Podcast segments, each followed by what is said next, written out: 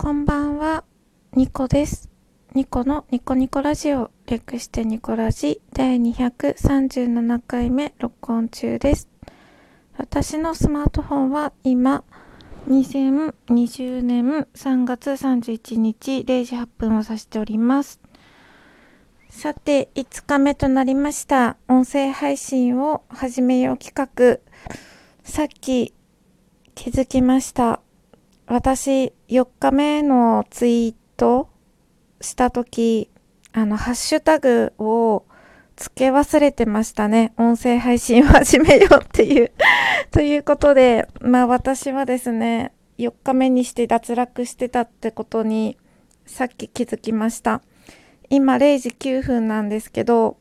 日付が変わって0時1分ぐらいに、あれそういえば、私ハッシュタグつけてないっていうのに気づいて、まあね、ラジオトークの方は、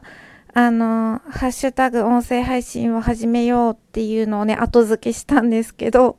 ツイッターの方はね、もうね、編集がね、ツイートってできないし、もう日にちをまたいでるので、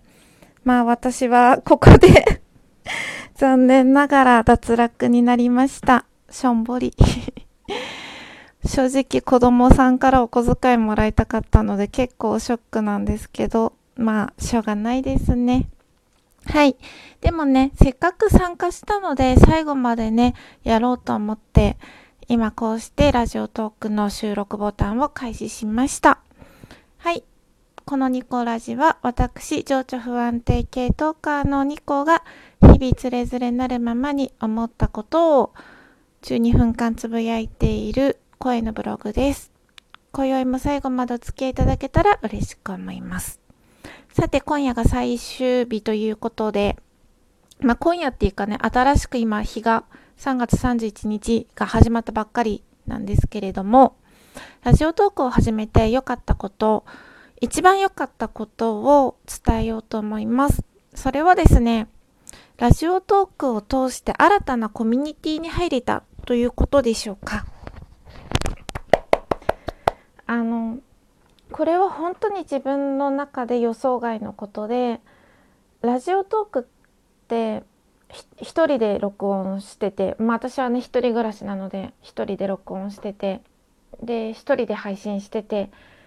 そういう一人の作業だと思ってたんですね。まあ、孤独な作業と言いますか。でもラジオトークを通していろんな人のトークを聞いてトークの感想をツイツイートに上げたりとか「あなたの番組が好きです」ってまあ私だったらねあの無駄に少年声な人が好きにしゃべるラジオの163に もうアピールしてたんですけど、まあ、そういうアピールをすることによってあの仲良くなれたんですよねラジオトーカーの皆さんと。で初期私が始めた頃に仲良くしてくださってた方がまあ結構休止っていうかあんまりねラジオトークの活動をされてない今ちょっと休んでる方が多くて前よりは盛んに、えーと、コミコミュニケーションを取ってないというかコミュニティが活発ではないというかそんな感じなんですけれどもでも始めた頃すっごく楽しかったのはその人たちがいたおかげだしその人たちがいたから今までやってこれたしその頃私って結構あの地元の友達も結婚したり仕事が忙しかったり結構孤独だったんですよ。でもラジオトークを始めてそうやって新しい友人ができたと言いますかそれで寂しくなくなったですよね。すごくありがたかったですね。うん。なので私がラジオトークを始めて何よりも良かった点はラジオトークを通して、まあ、友人ができたことだと思います。うん。それが一番意外というか自分の中では予想外の出来事でなおかつ一番嬉しかったことですね。うん。大人になると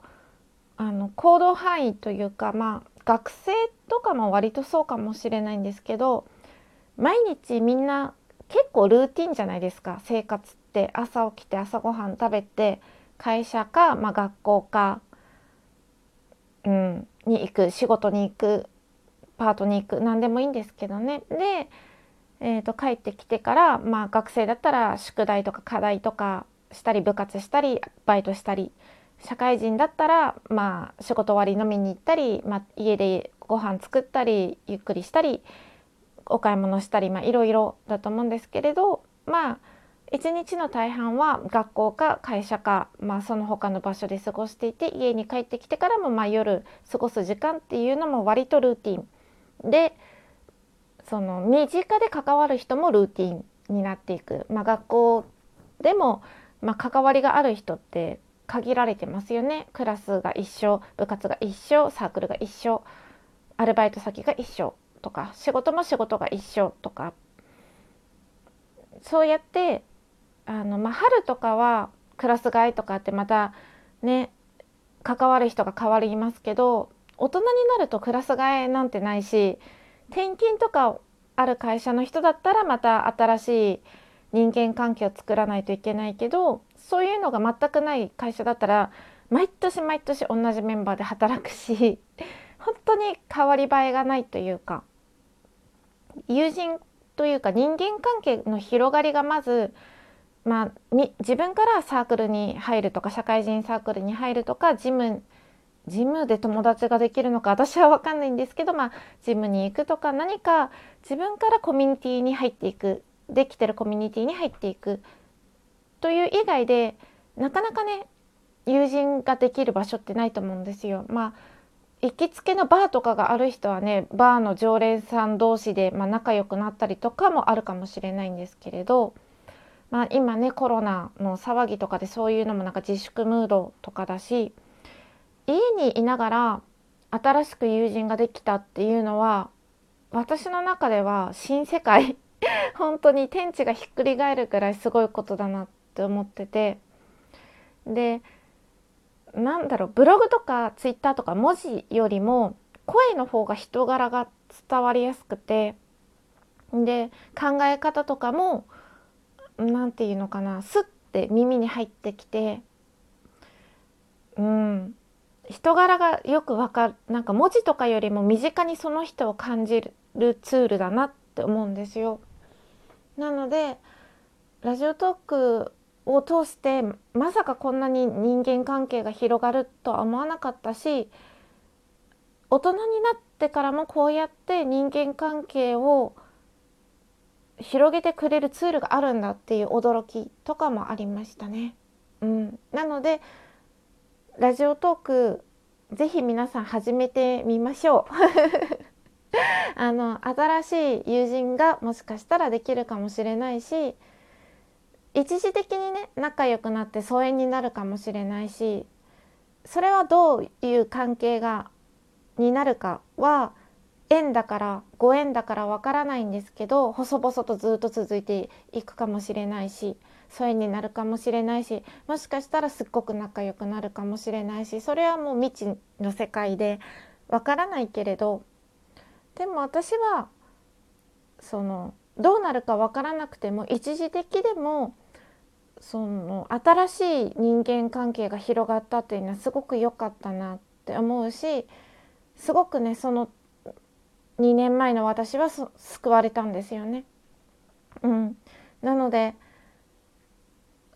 意外だったというか自分の中で本当に驚きだったけど一番良かったことは新しい人間関係ができたことです。皆さんもぜひあのこういう時こそ家でも友達ができる ラジオトーク、まあ、音声配信をやってみてはいかがでしょうか。ということでまあ私はちょっと資格がなくなってしまいましたが、えー、5日間走り終えた皆さんお疲れ様でした。うんという感じでね今日はもうちょっとこの辺で終わりにしようと思います。眠いので明日に備えて寝ます。期末なのでね忙しい方も多いと思いますけど頑張りましょう。期末が終わればまたゆっくり休める日が来ると思うので。最後までお付き合いいただいてありがとうございました。あ正直なところちょっと悔しいですね。今回のチャレンジは。まあいいです。